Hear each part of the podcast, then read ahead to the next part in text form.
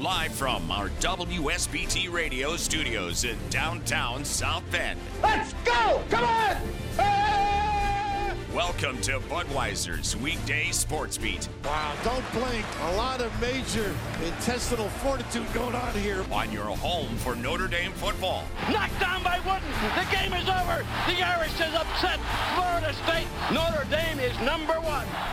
And Notre Dame basketball. Number one ranked UCLA Bruins have been upset by the Irish of Notre Dame. Good! Arike Ogunbowale wins the national championship for Notre Dame! Plus fighting Irish hockey. They score!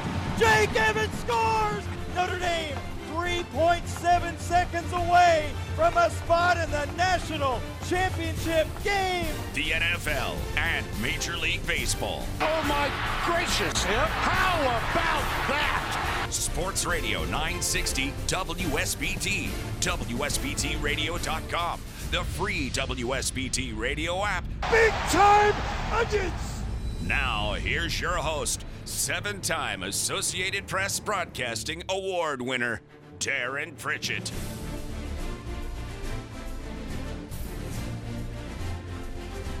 Hello, everyone. Welcome back to Budweiser's weekday sports beat. A brand new day here on 960 AM WSBT or Tuesday, August the 16th of 2022. 18 days until number five Notre Dame visits number two Ohio State at the Horseshoe. We will have all the pregame coverage for you here on WSBT Radio, leading up to our kickoff at 7:30 with the official Notre Dame football post-game show taking place after the ball game. One-stop shopping.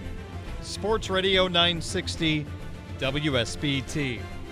Budweiser's weekday sports beat. We will keep you company until 6:40. That's when the South Bend Cubs are on the air.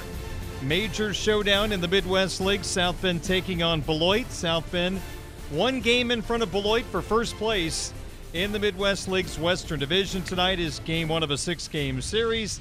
Pre-game 6:45, first pitch at 7:05. Budweiser's weekday sports beat is being brought to you by Budweiser, the king of beers, locally distributed by United Beverage Company of South Bend. Baseball fans, this Bud's for you. By Barnaby's of Mishawaka and Granger, serving our community while serving Michiana's most favorite pizza since 1978 by the Mishawaka Education Foundation, by Pet Refuge, urging you to adopt, don't shop where new beginnings have happy endings, and the Food Bank of Northern Indiana. Hunger is a story we can end. Find out how at feedindiana.org. Coming up on the program this evening, near the bottom of the hour, South Bend Cubs pitcher Cole Franklin will join the program, sixth round pick of the Chicago Cubs. In 2018, he has started 19 games for South Bend this year. Talk to Cole to help preview this huge series against Beloit. We've got our Twitter question of the day coming up in just a little bit. Also on the program tonight, we have the head coach of the Mishawaka Caveman football team, Keith Kinder. He's going to join the program right around 620, following, I'm sure, another spirited Mishawaka practice today. They open up at Mishawaka Marion Friday night. So Mishawaka head coach Keith Kinder will join me in about an hour and 10 minutes here on Sports Radio 960 WSBT. We hope you're having a great Tuesday. Sit back and relax. We've got local sports talk coming your way on Sports Radio 960 WSBT. The first pitch and the first pitch of the night. And we are ready for the first pitch. Into the windup in his first offering. Just a bit outside. He tried the corner and missed.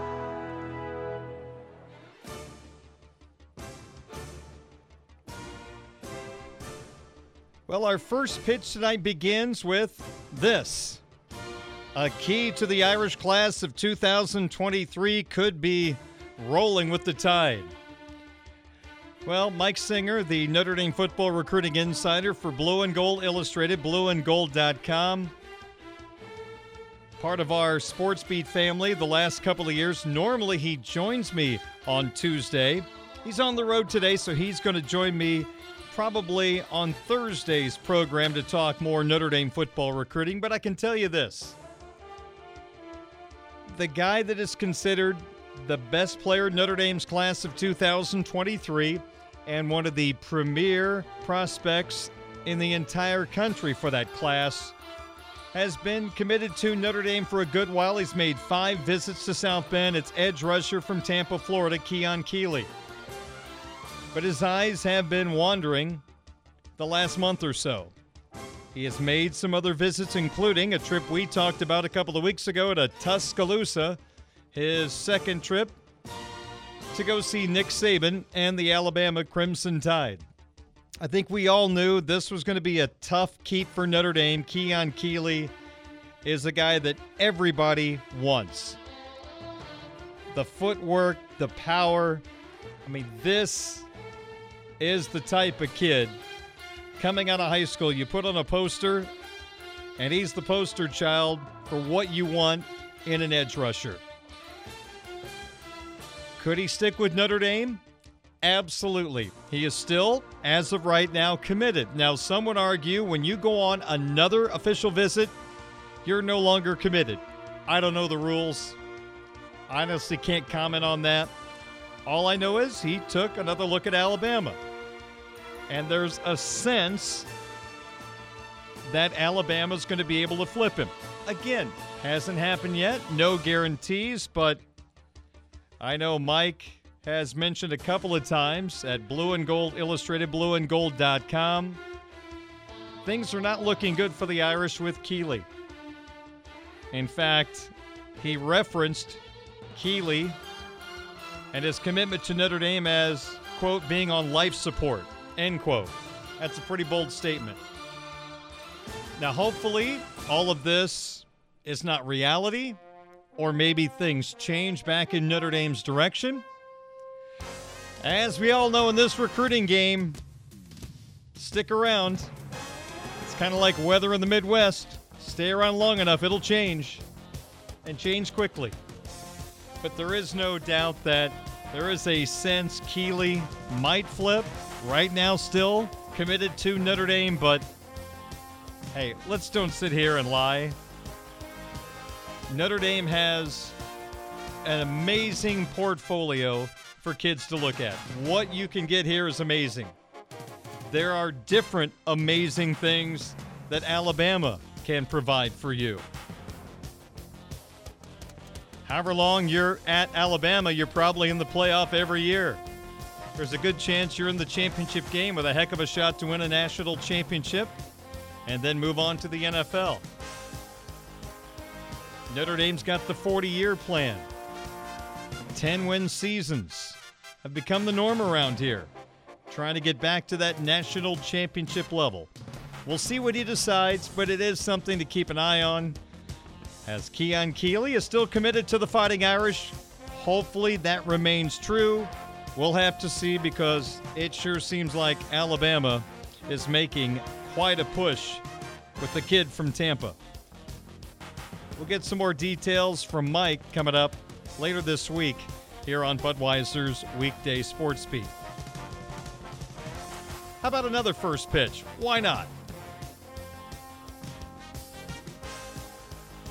Well, we found out recently Notre Dame is number five in the preseason college football coaches poll. And then yesterday, the Associated Press came out with their AP poll for the preseason. And the Fighting Irish, just like in the coach's eyes, number five in the country. At the end of the year, you're basically the last team out of the playoff in the college football playoff rankings if you're number five, but you're right there in the mix, and that's what Notre Dame wants to be going into November with at least a shot for the playoff. To be in really outstanding position, you got to beat Ohio State the first game. You lose that first one, then you have to be perfect just to have a chance to get back into this whole conversation. So Notre Dame's number five. Personally, I was a little surprised they were that high. Not saying they're not worthy, but based on patterns of voting when voters aren't sure who your quarterback is or don't know enough about them, you'll get punished in the voting.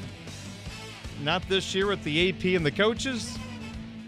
Apparently, they're very comfortable with Tyler Buchner, and the Irish are number five in the country. I think Marcus Freeman has a lot to do with that ranking as well. There is just such an enormous positive buzz around Notre Dame football right now with the way Marcus Freeman has won the social media slash media game during the offseason.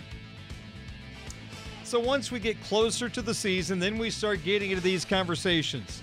Who's overrated? Who's underrated? Who's rated just about correctly?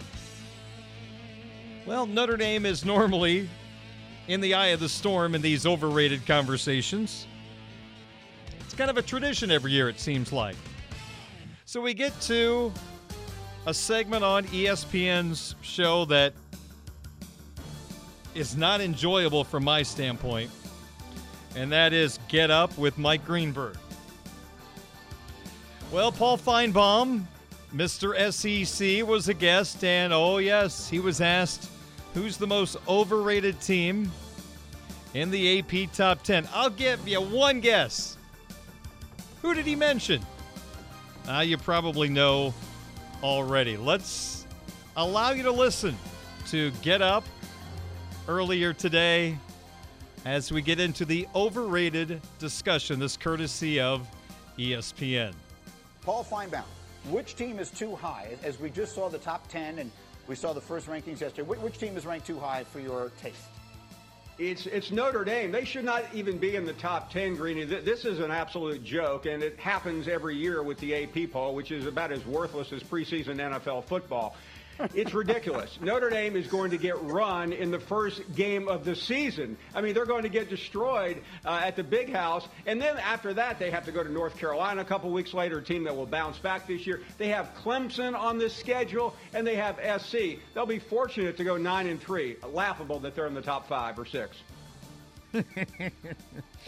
well, let's keep in mind this. A few years ago, when Brian Kelly was the head coach here in South Bend, Finebaum loved to pick on BK and the Irish. He's now with the family at LSU. I wonder now, being a part of the SEC and Paul being on the SEC network, if he and Brian are going to be buddy buddy now. Amazing how that works. And let's also keep in mind, Paul has been an individual who has targeted over and over Michigan's Jim Harbaugh he's got to be a little quieter with Jim. He made the playoff last year and beat Ohio State. So he's got to find somebody else to pick on. I guess Notre Dame is back. Now is that team. That's okay. That means you're kind of important if people pick you in these type of things. First off, Paul mentioned that Notre Dame's got to take on Ohio State at the Big House. Well, last time I checked, I don't think the game had been moved to Ann Arbor. now, we all know he knows where Ohio State plays. But come on, Paul, you seem a little overrated. If you're going to say that Notre Dame and Ohio State are playing at the Big House, that would be one heck of a story. Ah, we can't cut him any slack. Come on now. But let's take a look at what Paul was saying. Notre Dame's always ranked in the top 10, they're overrated. Well, I went back the last 10 years and found their preseason ranking and their final ranking. In the last 10 years, 2012 through 2021, the Irish finished with a better record in the postseason than the preseason five times. 2012, 17, 18, 20, and 21. They finished with a worse ranking in the postseason than the preseason four times 2013, 14, 16, and 19. And one time they finished with the same exact ranking, and that was 2015. They were ranked number 11. So, as we can see, Notre Dame is not as overrated as Paul is guessing because obviously he did not do his homework. How can a national broadcaster go on the air and not have his information correct. Notre Dame's not always overrated, Paul. By my research, five times in the last 10 years, their ranking in the postseason ended up better than their preseason ranking. I think that's okay. That's not too bad. In fact, you take a look at the last two years, if you want to talk about overrated, Notre Dame in 2021 in the preseason was ranked ninth. They finished eighth. 2020, they finished fourth in the polls after being sixth in the preseason. 2018, they were 12th. They finished fifth. So, you know what? Notre Dame has held up their end of the bargain pretty well over the last few years. So it's easy just to throw out those big comments that Notre Dame's always in the top 10, they're always overrated. You take a look at recent history, Notre Dame has been ranked in the top 10 in the preseason in 2021, 2020, and 2019. From 2012 to 2021, they were ranked in the top 10 three times. That's not being overrated, in my particular opinion. Hey, Paul has the right to his opinion. I have the right to mine. You have the right to yours. But it's nice to have a little factual information to back up your comments. And I look forward to the matchup between Notre Dame and Ohio State at the Big House. That's going to be fantastic. I'm betting we can get really good seats for that game. I bet you we can get tickets really cheap for that game at the Big House. Come on, Paul. I know it means more in the SEC, but come on, Paul. Got to be better than that. You got to be better. I mean, if you're an SEC team based on that segment, I mean, you kind of feel like Vanderbilt, right? Or Missouri. We need you to be like Alabama, Texas A&M, Auburn, Florida, the big boys of the SEC. But you got to get your facts right to be the Alabama of the broadcasting world. You're kind of Missouri today, in my opinion, or Missouri, depending on which part of the state you're from, of course. 524 is our time. Darren Pritchett with you, Budweiser's weekday sports beat. We're going to be joined by South Bend Cubs pitcher Cole Franklin coming up in our next segment as the Cubs get set for a huge series against Beloit right here on WSBT Radio. You can listen to Budweiser's weekday sports beat live or on demand with our free WSBT radio app. Just search WSBT Radio in the App Store and Google Play. Now, back to local sports talk on Sports Beat with your host, Darren Pritchett. It is 5:30 at Sports Radio 960 WSBT. Budweiser's weekday sports beat brought to you by Budweiser, Barnaby's of Mishawaka and Granger, the Mishawaka Education Foundation, Pet Refuge, and the Food Bank of Northern Indiana. Well, at Four Winds Field in downtown South Bend, for the rest of the week, we have some really good baseball coming your way as the South Bend Cubs will take on Beloit in a six game series. And the series starts tonight right here on WSBT Radio. Pre-game coverage begins at 6:45. The first pitch is at 7:05, and South Bend starts tonight with a one-game lead over Beloit for first place in the Midwest League's Western Division. And whoever wins the second half division title goes to the playoffs. The other is done for the year. So, a very important series here in August as the minor league baseball season is winding down. And we've got, I guess we could call it pennant pursuit baseball over the next week here in downtown South Bend. Rejoining the program, I think we talked to him right when COVID was kind of canceling the baseball season on the minor league side a couple of years ago, and he is back with the South Bend Cubs. Back then, low A, now high A, of course, here in South Bend. Cole Franklin, South Bend Cub pitcher, joins me on Sports Radio 960 WSBT. Cole, it's Darren. Good to catch up with you once again. How are you? I'm doing great. How are you? It's good I'm, to be back on here. Good to be back talking to you. Wow, that seems like a long time ago when we were yes, talking sir. COVID and no baseball. It, it's almost unimaginable we went through that. But how did you get through that summer without baseball? What did you do? Man, it was a lot of uh, a lot of good time spent with family. It was it was a struggle, you know, because uh, I still had to get uh, a certain amount of innings in, and so it was a lot of uh, bullpens. We actually brought a portable bullpen beside my house, and I would throw outside with uh, one of my buddies, and uh, I was throwing bullpens like literally in the side of my house because I still had to get you know a, a certain amount of innings in. Wow, that's resourceful. I like it. You know, so many people that cover the game, whether it be a broadcaster or a writer, they always talk about for so many minor leaguers, it was a lost season. And I know, I guess you can't look at it that way. You got to keep pushing forward and trying to reach your goals. But I mean, honestly, how has that affected you and your development as a pitcher? I mean, taking a year off, it's uh, it's honestly with any sport though. I mean, you take a year off of uh, of not playing the game that you love and like you were born to do, and then trying to jump right back into it, like not having you know actual game in a year is is one of the toughest things to do. Is kind of get like thrown right back into the fire, and so it's a it's a really big struggle for a lot of guys, and a lot of guys is still like is still like you know lingering around because they missed a whole year. So um, it was it was unbelievably hard, honestly, as a player to try to try to stay locked in and you know and just without having a season.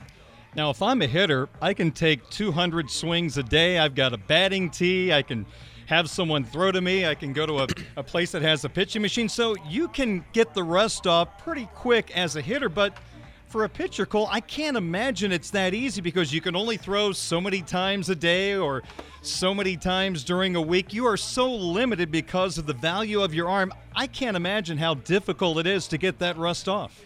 Yes, sir. No, it's like I said, it's unbelievable, especially because you can never like simulate, you know, game-like experiences, as, especially as a pitcher. And then, you know, bullpens you can get a little bit more, but you're never going to get that. It's never going to do it justice. Mm. And so it's it's very it's, it was very tough. Mm. Man, I feel for you guys. That is a tough, tough assignment. Cole Franklin, South Bend Cubs pitcher, joining me here on Sports Radio 960 WSBT.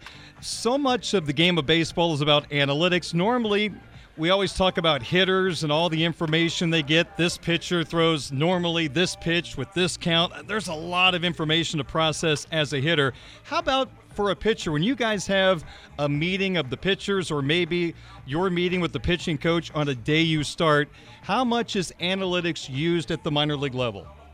Man, honestly, it, so last time I played it was 2019, and, and now to see where it's at now, it's unbelievable. It's the biggest change I've ever seen, like in, in like a little two year span. It's that different, really. It, it's hundred percent different. I mean, you have breakdowns of, I mean, literally everything you can think of as, as a pitcher, like needing you know information to be better uh, as a pitcher to the hitter, and so I mean, honestly, they, their swing ten- tendencies uh, in in certain counts, like their first pitch swing.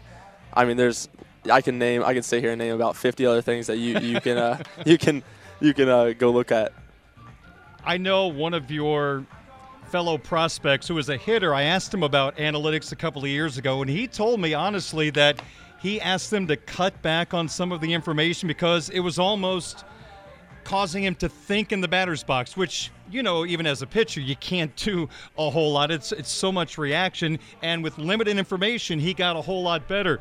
Do you limit what they give you? I mean, how do you kind of handle the whole analytics that you're given? Yes, sir. Yeah, I, I also I, I limit it a little bit just because the fact that when I when I go out there every six days, I don't want to be thinking about you know the analytics of this pitch, the analytics of that pitch. I want to go out. I, I want to go out and compete to my full potential, and you know, get down to what I what I know how to do. And so I feel like sometimes that can be like overpassed by the analytics stuff. But at the end of the day, like you're out there competing on the mound against these guys, trying to get them out, and the analytics stuff. I mean, doesn't really matter how good it is if you're getting shelled. So that's how that's how I look at it.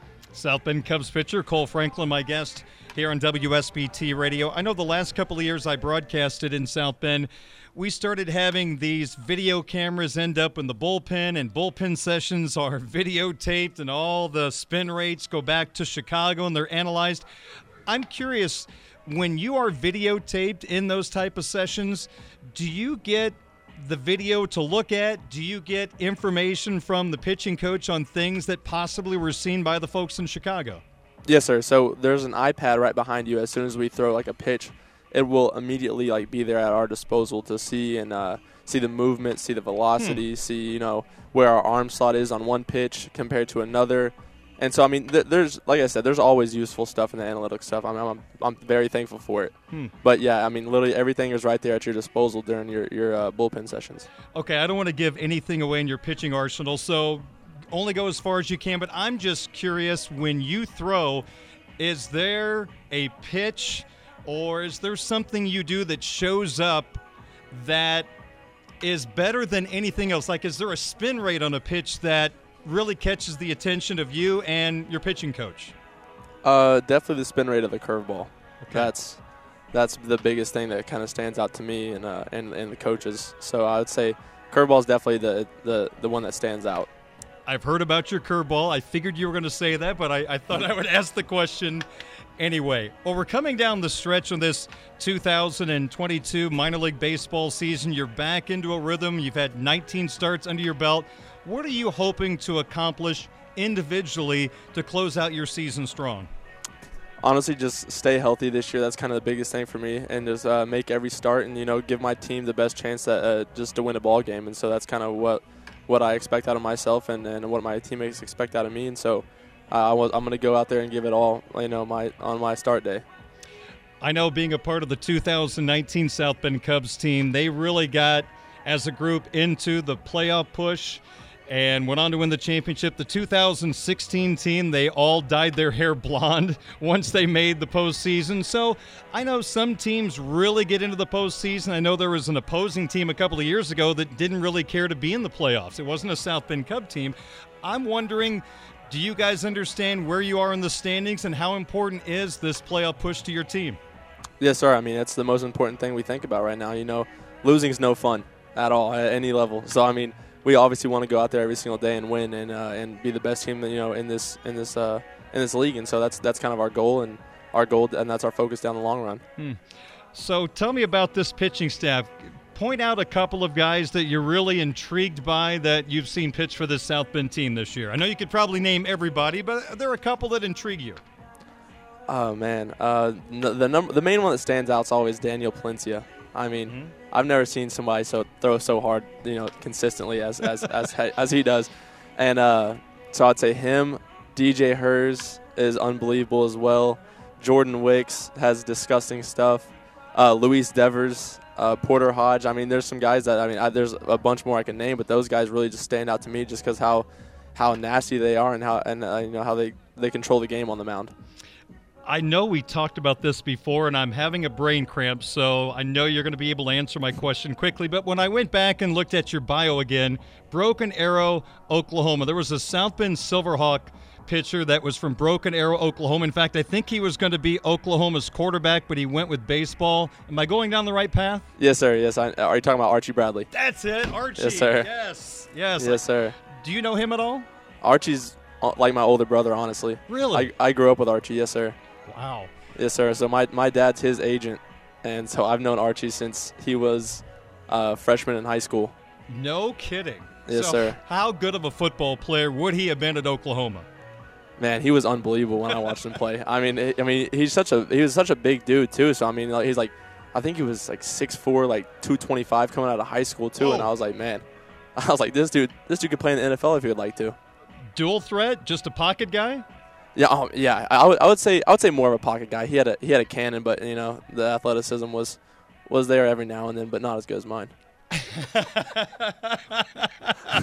so, were you a one sport guy, or did you play multiple sports in high school? Uh, in high school, I played travel basketball. I didn't play uh, team basketball or high school basketball because it was kind of interfering with the days of baseball. Oh. I played football all the way up until my freshman year, but I went to the largest public school in Oklahoma, so it was kind of hard to do both and you know still be on the same schedule and make practices for baseball and stuff. Tell me about Cole Franklin, the basketball player. If you played travel basketball, you had, you had to have some game then. Oh yes, sir, man. What can I say? I felt like Tracy McGrady out there sometimes. oh, so you're averaging about 30 a game then? I get it. Uh, I well, get it's, it. It's only because I'd shoot about 65 shots a game too. well, you had a good travel coach that understood you needed your shots then. That's, exactly. Yes, sir. I, I, like that. I like that. Yes, well, sir. I know you've with this COVID thing. A lot of you guys are maybe a level behind where you should be right now, and you've spent a good amount of time in South Bend, but kind of just offer your thoughts on being a part of this South Bend community. I know being around the Midwest League, there are four or five ballparks that stand out above the rest, and Four Winds Field, for my money, is is one of the best in the Midwest League. What's it been like being a part of this community? The fans that you've been able to, you know, play in front of, and and also maybe a couple of thoughts on the coaching staff you have here in South Bend. I've heard some good things about them. Yes, sir. So I mean, I love South Bend. I the, the it's it's a different it's a different crowd too. Like you have everyone bought in, the fans are bought in. They love you as a player. They love you as you know a competitor. And so anytime you go somewhere and you have that type of like backing, you know, and, and as a fan base, and it's it's unbelievable. You know, the, it's that Cubs culture that you know they teach you about. Those die-hard fans, like even at this level, you know, is so good to have because you know that they're the reason that you want to go out there. You want to keep getting better. You want to you want to, you want to perform for them you know, at the end of the day, you, you're a performer, and so you want to perform for the fans as best as you can. And uh, man, I love this community. I love every single th- every every single thing about it. Honestly, especially now the climate's getting better too. So, uh, and then uh, at, at, first, at first I was like, oh man, it is freezing out here. but uh, it, it, got better for sure. And then uh, the coaching staff, man, I, DJ Jimenez is the, me and him always crack jokes on each other. We uh, we ba- well this week it's funny that you, that you brought that up because I told him that I'm going to dress better every single day I come to the field than he will. Hmm. Oh, and really? so uh, yes, sir. Yeah, yeah, yeah. And he thinks he can dress better for me than uh, uh, than me for some reason. So uh, we're gonna have to, I'll have to put that uh, that out of his head. Well, hey, you tell Brendan King that I need photos of some daily comparisons of you two. We need that on social media. Yes, absolutely. We will. We will for sure. And uh, and you know, Rymel, Rymel was my manager and uh, and with Eugene uh, Eugene Emeralds in 2019, and I, you know, uh, Lance is from Broken Arrow as well, so um, we kind of right. have that o- Oklahoma culture. And uh, no, he, he's he's been a great manager for us for sure. TC is an unbelievable pitching coach. You know, he, he even the, the stuff you don't want to hear as an athlete, but you need to hear, he'll tell you. And so, I mean, that's what I love about him. You know, he's going to shoot you straight at the end of the day. Are you a diehard Oklahoma fan? Yes, sir. Yes, sir. Boomer Sooner. Okay. So let me ask you this. Now, you can be honest. When you think of Notre Dame football, what's the first thing that comes to mind? Terrible colors. Gold helmets. Shiny gold helmets. That's the first thing that comes in my head. Many people say it kind of looks like C3PO.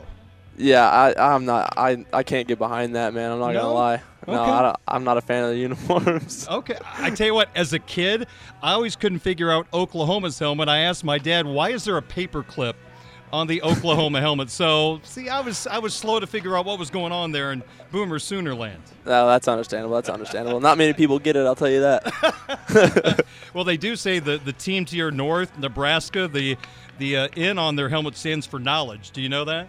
Yeah, well, that sounds about right. That sounds about right for being from Nebraska. Yeah, Mark Haley from the South Bend, you know, hitting area down there. He went to Nebraska and he told me that that the N on their helmet stands for knowledge. So I think that, that says a lot right there. That's hilarious. That's all you need to know about Nebraska, honestly.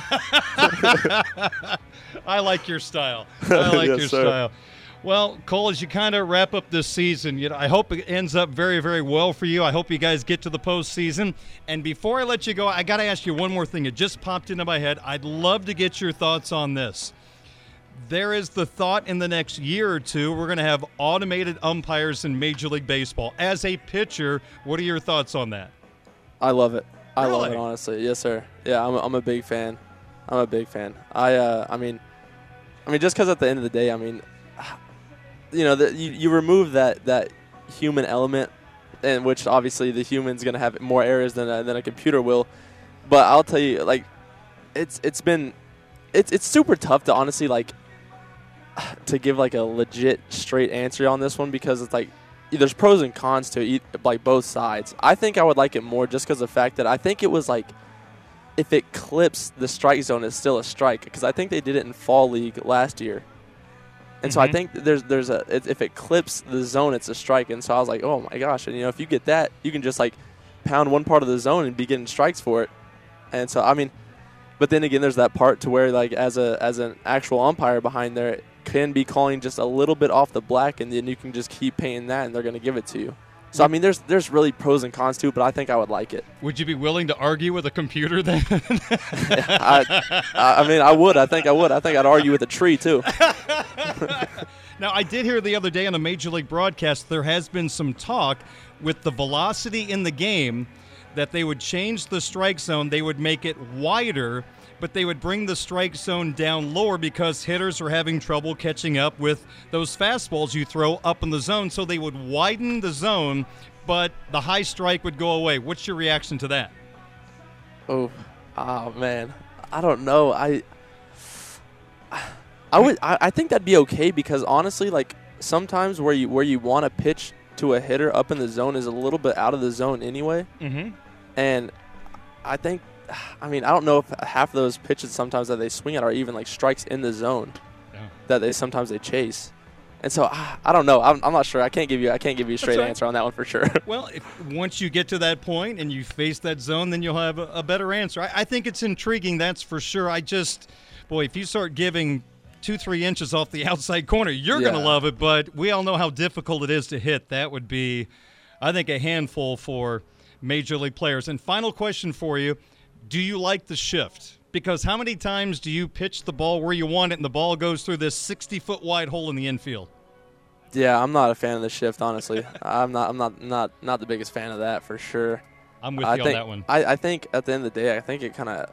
I mean, you you might have you know the occasional one or two ground balls that, that work and play for it, but I think the other you know, you know eight nine ground balls are going the, the opposite direction where you know where they would normally be playing. So I, I I'm not the biggest fan of it. I'm with you on that. Hey, as we say goodbye to you for the fans here in South Bend coming out to the series, when should they expect to see you pitch? Uh, I start this Friday at 7:05. Friday at 7:05, folks. Yes, you sir. heard him here on the radio. How can you not be a fan, right? I mean, this was a great interview, Cole. Always good to catch up with you. Yes, sir. Thank you so much for your time and best of luck the rest of the year. And let's see if we can get another championship ring here in South Bend after that great run we had in 2019. Let's let's run it back here in 2022. Yes, sir. I like the sound of that. Thank you guys so much for having me. All right, thank you. Yes, sir. South Bend Cubs pitcher Cole Franklin joining us from Four Winds Field in downtown South Bend. You heard him. He's going to pitch on Friday at 7.05. And, of course, every game of the series can be heard on WSBT Radio. And, again, South Bend leads Beloit by one game for the top spot in the Midwest League's Western Division. Game one of the six-game series is tonight. First pitch at 7:05. Our pregame coverage starts at 6:45 here on Sports Radio 960 WSBT. This is the Budweiser's weekday sports beat Twitter question of the day from Sports Radio 960 WSBT. 553 at WSBT. I'm Darren Pritchett. This is our Twitter question of the day. Yesterday on my Twitter account at 960 SportsBeat, we asked with Notre Dame wide receiver Avery Davis lost for the season, which of these four players needs to come up big to fill the void at wide receiver? Your four choices Deion Colzie, Tobias Merriweather, Jayden Thomas, or Braden Lenzy. The votes have been cast. Here are the results. Fourth place in the voting is sophomore wide receiver Jayden Thomas. What's interesting, Thomas has come on strong in fall camp. He's pushing for a starting job right now with the Fighting Irish of Notre Dame, one of three members of the Fighting Irish sophomore wide receiver class. The other two, Colzie and Styles, made an impact last year. Thomas is trying to break through during his sophomore campaign. By the way, we did not have Lorenzo Styles as one of the choices. He's an obvious starter. We're kind of looking for that guy that was a fringe starter that, with this new opportunity, unfortunately, due to the injury to Davis, that this player might be in best position to make that jump. So that's why Styles was not one of the four choices. So, Thomas, fourth in the voting at 13.3%. Third in the voting at 14.3% is sophomore wide receiver Deion Colzie. Four catches last year during his freshman season. PCL sprain holding him back a little bit here in the middle portion of August, but according to head coach Marcus Freeman, Colzie should be ready to go for the Ohio State game. So Colzie third in the voting at 14.3%. Second place in the voting, freshman Tobias Merriweather. Intriguing player coming out of the Pacific Northwest. Had some drops early, but also showed a lot of promise. And with the limited numbers at wide receiver, I don't think you can count out anybody, including a true freshman, in Tobias Merriweather, second of the voting at 29.6%. And winning the vote handily, 42.9%. Kind of the grandpa of the wide receiver group. He and Avery Davis, that being Braden Lenzy, the speedster, got a majority of the vote. I've said it several times, man, this would be great for the football team if he took a hold of this situation and ran with it. See what I did there? Lenzy running away, ran with it. It'd be a great story, great finish to his career, and the Irish could use a big time boost from one of these guys. And Lenzy, with his ability to run that jet sweep, get that ball in his hand any way possible, a big play could be waiting to happen. So Braden Lenzy wins the vote as the player you believe needs to come up big to fill the void at wide receiver, and I would have voted the same way. I would have gone with Braden Lenzy as well. So thank you, thank you, thank you for voting. We wiped the slate clean, and here we go with a brand new question on this Tuesday. Today, if you were a business owner and wanted to get involved in NIL, name, image, likeness, with a Notre Dame football player, which of these four players would you choose? So you're looking for someone to be a spokesperson. Maybe on social media, they promote your product. You take a picture with the product and that player. Whatever the case may be, we're thinking NIL who gives you the most bang for your buck? So, again, which of these four would you choose? Here are the four choices quarterback, Tyler Buchner. Hey, a quarterback at Notre Dame always has great value. How about a guy who could be a top 10 pick in the NFL draft and an All American candidate at tight end, Michael Mayer? You got the guy that brings down the quarterback.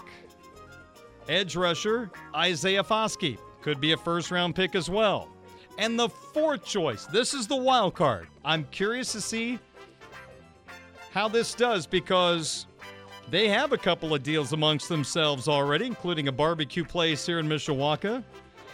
And the fourth choice is the entire Fighting Irish offensive line. You get some big boys, all of them in the picture. So there you go. A lot of different ways to go here, all different shapes and sizes. If you're a business owner and you wanted to get involved in NIL with a Notre Dame football player, which of these four would you choose? Buchner, Mayer, Foskey, or He Stands Heroes, the offensive line? Looking forward to your vote. You can vote right now on my Twitter account at 960 SportsBeat. Coming up in about 20 minutes, Mishawaka head football coach Keith Kinder joins the program. Much more to get to as Budweiser's weekday sports beat continues on your home of the Fighting Irish Sports Radio 960 WSBT. A Michiana tradition continues. Welcome to Budweiser's weekday sports beat on Sports Radio 960 WSBT. 610 on your home of the Fighting Irish Sports Radio 960 WSBT. I'm Darren Pritchett. Coming up in 10 minutes, Mishawaka High School head football coach Keith Kinder joins the program. High school football in the state of Indiana gets started on Friday. We mentioned earlier in the program Notre Dame's top recruit in the class of 2023, Keon Keeley, seems to be looking around at the current time. Mike Singer from Blue and Gold Illustrated referred to Keeley's commitment to Notre Dame as on life support, so obviously that catches your attention. We'll see if he ends up flipping to Alabama, Ohio State, somewhere else, but obviously Notre Dame has to think about if Keeley decides to go somewhere else, what are they going to do? Need to add another edge rusher. Let's throw out a name, someone to keep an eye on. Jaden Moore is his name. And on August the 17th, which is tomorrow, he's going to announce where he's going to play college football. He recently got an offer from the University of Notre Dame. So, normally when Notre Dame offers and then all of a sudden there's a commitment date, you connect the dots and there's a good chance he'll pick the Fighting Irish. So, Jaden Moore could be a part of the class of 2023 On3 consensus, has him as the 65th best edge rusher in the country. All right, we got to get this segment in really quickly as we get to a little sports wagering talk.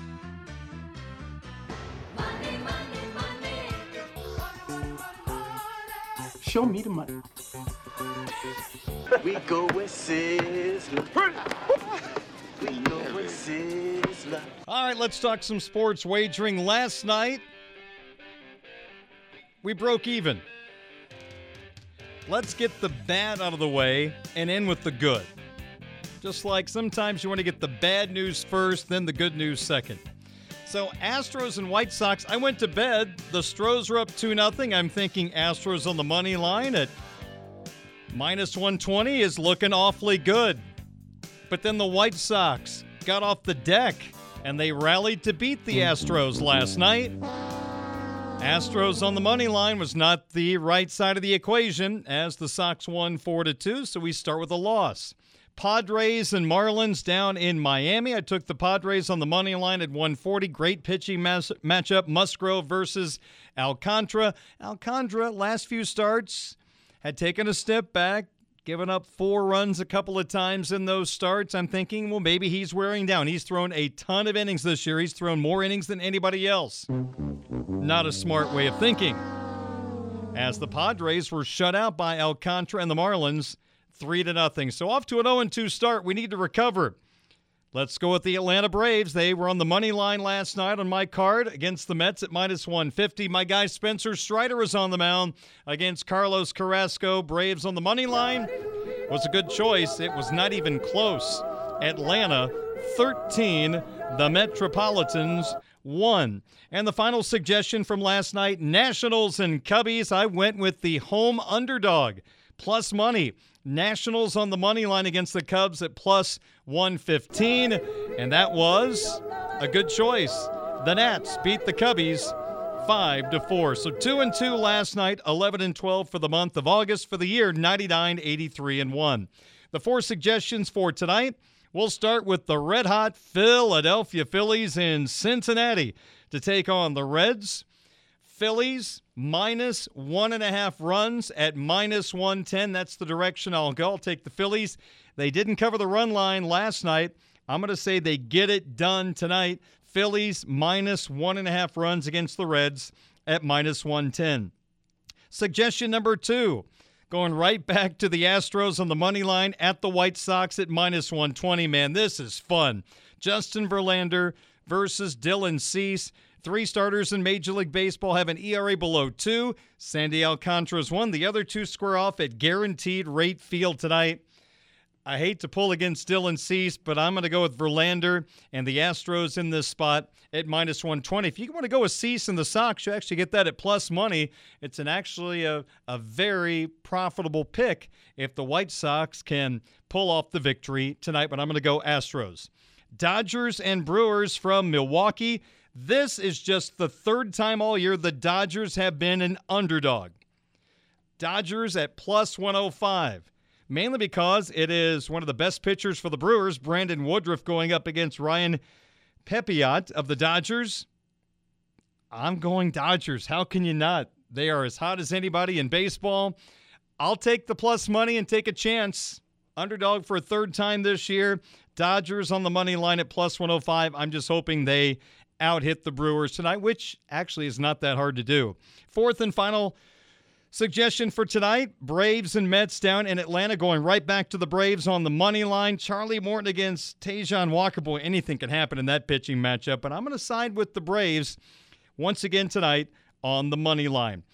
So we've got Phillies on the run line, Astros on the money line, Dodgers on the money line, Braves on the money line. We hit the underdog pick last night. Tigers in game two on the money line at the Guardians at plus 165. Yes, sir. That was a good win. Tigers won 7 to 5. So we're 22 and 21 with our underdog picks this year tonight. We're going with the St. Louis Cardinals minus one and a half runs against the Colorado Rockies parlayed with the Mariners on the money line at the Angels. You combine those two, this is a biggie. Plus 206 for Cardinals, minus one and a half runs against the Rockies, and the Mariners on the money line at the Angels at plus 206. That is my underdog pick for tonight. Good luck to you. 617 is our time. We're going to shift gears to a different type of football, a little high school football. Keith Kinder and the Mishawaka Cavemen ready to start a brand new season. They are ranked in the first polls as the AP poll in Class 5A has Merrillville number one, Michigan City three, Valpo four, and Mishawaka number eight. Mishawaka's first opponent, Marian, is fourth in 3A. The top team in 3A is Indianapolis Chatard. So we'll talk to Coach Kinder coming up next as we continue on with Budweiser's weekday sports beat on this Tuesday evening on Sports Radio 960 W. You can listen to Budweiser's weekday sports beat live or on demand with our free WSBT radio app. Just search WSBT Radio in the App Store and Google Play. Now, back to local sports talk on Sports Beat with your host, Darren Pritchett.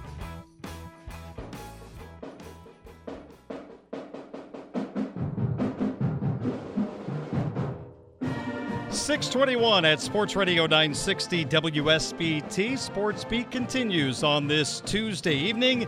Indiana High School football starts Friday night, including an outstanding early season non conference matchup. Two teams that are ranked in the preseason polls the Mishawaka Marian Knights and the Mishawaka Cavemen. And the head coach of Mishawaka High School. Keith Kinder joins me on the program. Keith, five years at Mishawaka, 35 and 13, and he was a pretty good quarterback back in the day, a part of back to back state championship teams at Jimtown High School. More than a part of, he was the, the starting quarterback. So, Coach, good to be with you as always. How are you? I'm doing great. We just got off the practice field. It's a little warm, so uh, our kids are inside in the AC now watching film, but uh, just just excited to get the season rolling. You and I were talking before uh, during your break, just just how how fun it is to think about football season coming and, and having football for the next five or six months. Football has been in your blood for so many years as a player, as a coordinator, and now as a head coach. Just what is your perspective? What is your excitement going into the start of a brand new season? Well, you know, I, I think the most fun uh, thing about it early on is just seeing kids uh, experience uh, a Friday night atmosphere for the first time. Um, you know, the, the the guys that have been working hard, that have you know been freshman players, played in the JV, been scout players, and then they finally get their opportunity uh, to to be a uh, meaningful participant in a Friday night game. And so every year that that's really exciting. You know, I tell our kids all the time the reason that that I and, and other coaches do what we do is because we get to keep coming back. You know, they they've got a short four year window, but uh, the exciting thing for me is every year getting to see uh, how a new group kind of takes shape. So uh, we're having fun and, and we're really excited. I want to ask you about the quarterback position because you had one heck of a player the last couple of years in Justin Fisher, who is now a part of the Notre Dame football program. And during last season, he got injured. So this other guy got some pretty good playing time, and it's his younger brother, Brady Fisher. First off, similarities, differences between these two playing the quarterback position? Well, I think the biggest similarity is is they understand uh, that both of them have a good understanding of what we're trying to accomplish on offense. Uh, really intelligent kids. Um, their their differences. There's just a, a ton of them physically. They don't really look anything alike. Brady's six four. He's he's got really long legs. Uh, you know, he's got some uh, deceptive speed because he's you know he, he looks so lanky when he's running. Um, you know, physically, Justin uh, probably a little bit stronger but um, both really competitive. Uh, Brady just doesn't show his competitive side nearly as much. You know, Justin uh, was outwardly and visibly competitive. Brady's a little bit more reserved. He, he and and sometimes that's a good thing from a quarterback. He he almost seems unflappable at times, but you know we're really excited about the opportunity that Brady has. I, I think you know uh, obviously we we would have liked Justin to not get hurt last season uh, during that stretch, but it ends up being a, a nice experience for Brady as, as he gets ready to take over. I'm curious, Keith, just to build on what you just said there, can you do a little bit more with Brady Fisher this season based on the fact that he was a big part of your offense late last year?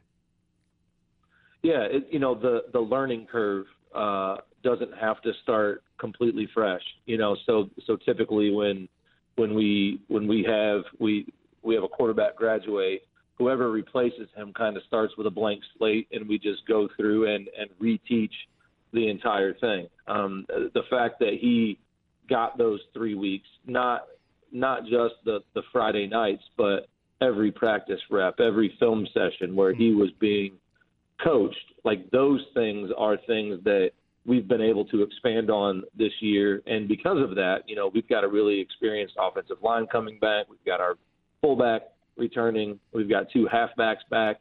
So because of that, like we're able to be further along right now than we typically would be with a new starting quarterback. I would imagine, coach, on your business card, you've already added coached a Notre Dame football player. Well, I will tell you that I, I I've been a Notre Dame fan as long as I can remember. I have never once checked the Notre Dame football roster. Um, the first time I checked the roster and saw his name, uh, a little sense of pride kind of came over me. Awesome. Uh, and then and then when I checked back a, a few days ago and saw that they had his picture with the with the tie on, uh, mm. again a little bit more pride you, you check Irish Sports Daily, which I now subscribe to, never have before. I get a picture of him walking to practice in a Notre Dame uniform. So couldn't be more proud of him, more excited for him. I told him, you know, the the first home game he gets to dress for, I will I will figure out a way to be there. Um, so uh, he he he seems pretty busy, seems to be enjoying it, but uh, it, it's it's been really neat uh, for for him. It's been neat for our program and our community. Keith Kinder, Mishawaka head football coach, my guest here on WSBT Radio. The Cavemen and Marian will play on 96.1 The Ton, our sister station, Friday night at 7 o'clock. You mentioned your offensive line. Coach, you've got a lot of experience coming back in that unit, and based on the offense you run, this has to make you feel pretty good about the start of the season. You know, it really does.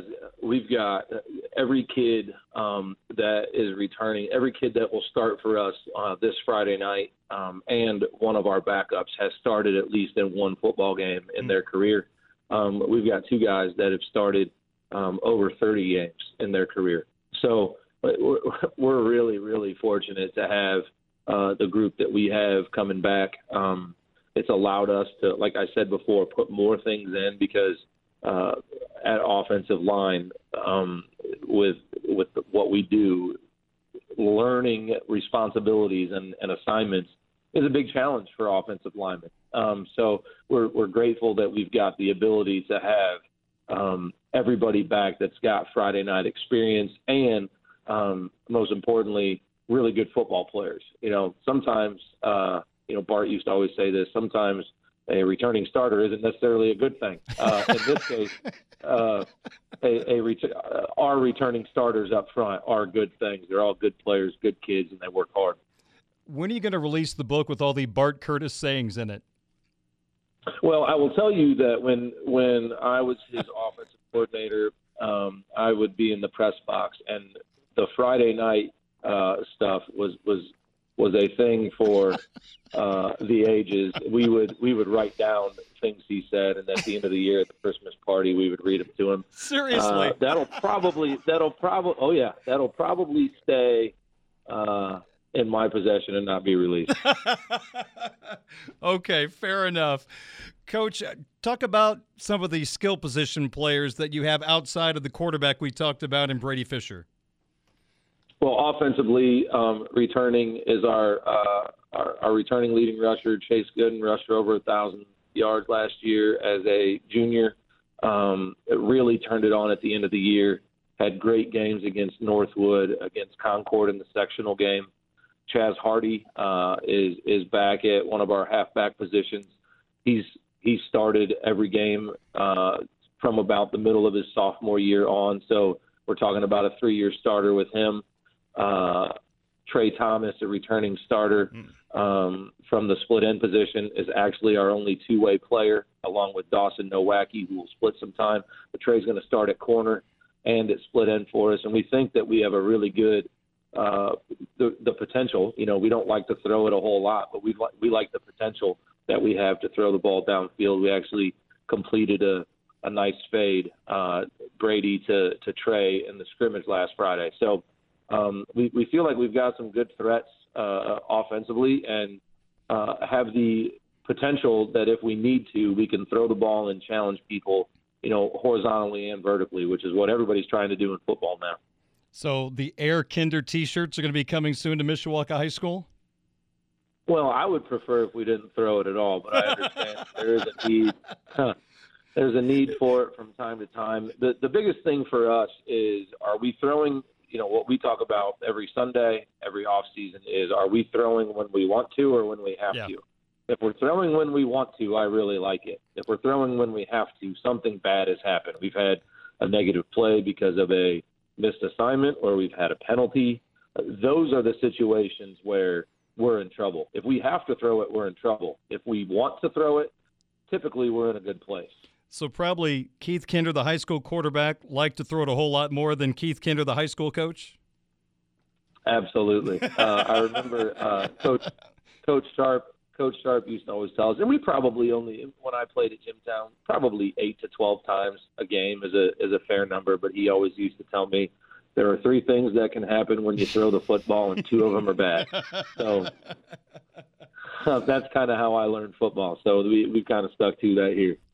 I hope this isn't a stupid question, but just how complex your offense is. You got to get your defense ready for the upcoming season, and you're going to face a lot of different offenses, maybe not many like what you run. How do you get your defense ready for the start of the year when they have to go one on one against your offense sometimes in practice? It may not be what they see early on in the season. Well, I will tell you that if you have the answer to that, I will hire you right now because it's something that we that we struggle with a lot. It's a really good question. It's something that we we struggle with for a number of reasons. Number one, if we had spread type football players, we would probably play the spread offensively. So when mm-hmm. even when we try to give our defense a look, as as hard as our kids are trying, it, it's almost impossible to simulate. It's it's it's virtually pointless for our ones and ones to go against each other because, like you said, our defense won't see our offense except for one week a year, and that's in the middle of the season this year. So, what we've tried to do uh, this year and what we kind of liked was um, we've done some ones versus ones where for eight plays, the Mishawaka offense will play against the Mishawaka defense, but the Mishawaka defense is is being like the Marion scout team and then we'll flip it around where the, the number one Mishawaka offense is running Marion's stuff against our starting defense. And and we thought that that was the best way we could give them as good a look as possible. But we spent a lot of time this this summer focusing on us. You know, a lot of a lot of teams in the area in the state do the seven on sevens and they travel and do competition days and stuff like that we didn't do any of those things right. You know, this summer uh, we chose to to stay home, focus on us, get stronger, um, and, and learn how to play hard. And so, as a result, I think we are a little behind uh, on the defensive side of the ball. We've got a really good staff. We've got we've got good players. Um, they just need that game experience. So I'm really excited to see them this Friday.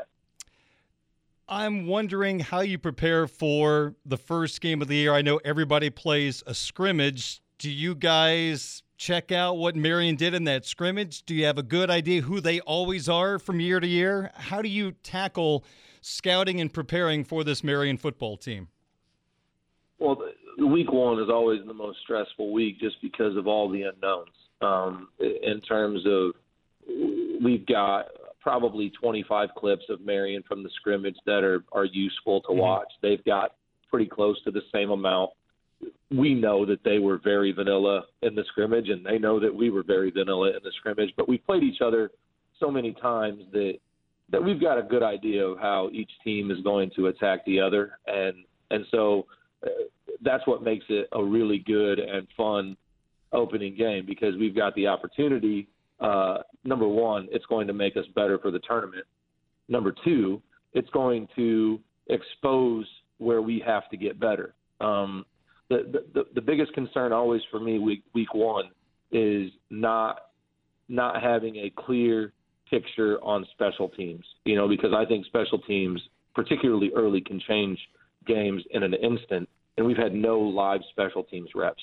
Um, mm. If we don't know necessarily, they've had we've this will be the fifth time we've played them in those previous four games. They've they've kicked off three different ways. I don't know how they're going to line up Friday on kickoff, mm. and that will keep me up all night because if they kick the ball in the right spot and we're not there, they may have the football. So those are the things that that really worry me in the first game are just things that you can't cover without film and live game experience. I can relate to the stress you're talking about. I have the same stress trying to figure out who has the football with your offense because it's always hidden, coach, and you make it hard on the broadcasters. We get gray hair early in our lives trying to figure out who's got the ball. Well, in my in in my pregame meeting with officials, I always remind them to have a slower whistle um, so that they don't get confused. So maybe if you're calling one of our games, you just try to have a slower call, right? You know, you just slow it down a little bit so you can get it right. But you know, part of part of I think why we're most successful. I you know you mentioned the you know hard you know the the hard to see things, but but I think the thing that has allowed us to be successful is if you watch any football anymore, nobody is under center. So we're under center. We are coming right at you, and we're going to move. Our kids play fast, and they play low, and they play physically. And that, you know, I was talking about how it's hard for us to replicate what someone does. It, it is virtually impossible for a program to simulate our offense in a matter of three days. You know, it's something that we take a lot of pride in and take so much time installing, I think that gives us an advantage on the offensive side of the ball because nobody, you don't have to prepare for it very much anymore. Yeah, very true. Well, coach, have some fun Friday night. Hopefully, you get some sleep between now and the kickoff as Mishawaka plays at Mishawaka Marion. I know you're going to have a big crowd out at Atosky Field for the game, and the ball game will be live on 96.1 The Ton. And hope you have a great year, coach. We'll catch up with you in a few weeks if you don't mind. All right. Thanks a lot. Thanks for having me on. Coach, thank you so much. That is Mishawaka head football coach Keith Kinder, the Cavemen and the Knights, Friday night, 7 o'clock on 96.1 The Ton. 638 at WSBT.